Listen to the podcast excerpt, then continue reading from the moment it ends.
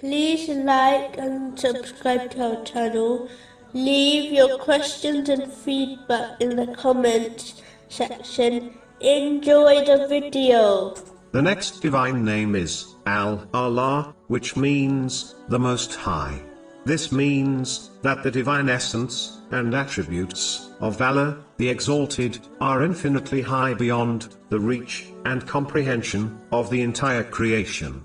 The one who understands this name will only obey Allah, the Exalted, as nothing has an authority, power, and control higher than his.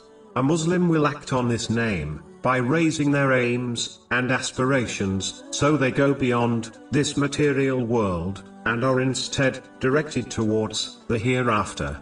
Higher still is the aspiration which is fully focused on Allah, the Exalted, and nothing else. A Muslim should also act on this name by raising their moral character so that they surpass bad and base character, thereby following in the footsteps of the Holy Prophet Muhammad, peace and blessings be upon him. Chapter 68, verse 4. And indeed, you are of a great moral character. This noble character should be shown both to Allah, the Exalted, through sincere obedience, and to people, through humility and kindness. The next divine name is Al-Hafiz, which means the guardian. It can mean Allah, the Exalted, safeguards and preserves the creation and takes care of them with special care. He protects the obedient from the plots and traps of the devil, and he safeguards the disobedient from his punishment, in order to give them an opportunity to sincerely repent. A Muslim should act on this name by using the means provided to them by Allah, the Exalted, but always trust in His divine care in every situation and outcome, even if they do not see the wisdom behind some choices.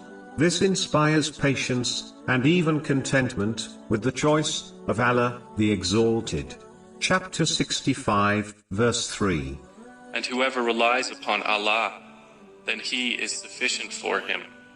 A Muslim will also understand that they will only be protected from misguidance and punishment by the guardian, namely, Allah, the Exalted. This removes any signs of pride and ensures they seek His protection through sincere obedience. A Muslim must act on this name by safeguarding every trust they possess, such as their blessings, by using them according to the teachings of Islam. They should safeguard their actions and speech from the disobedience of Allah, the Exalted.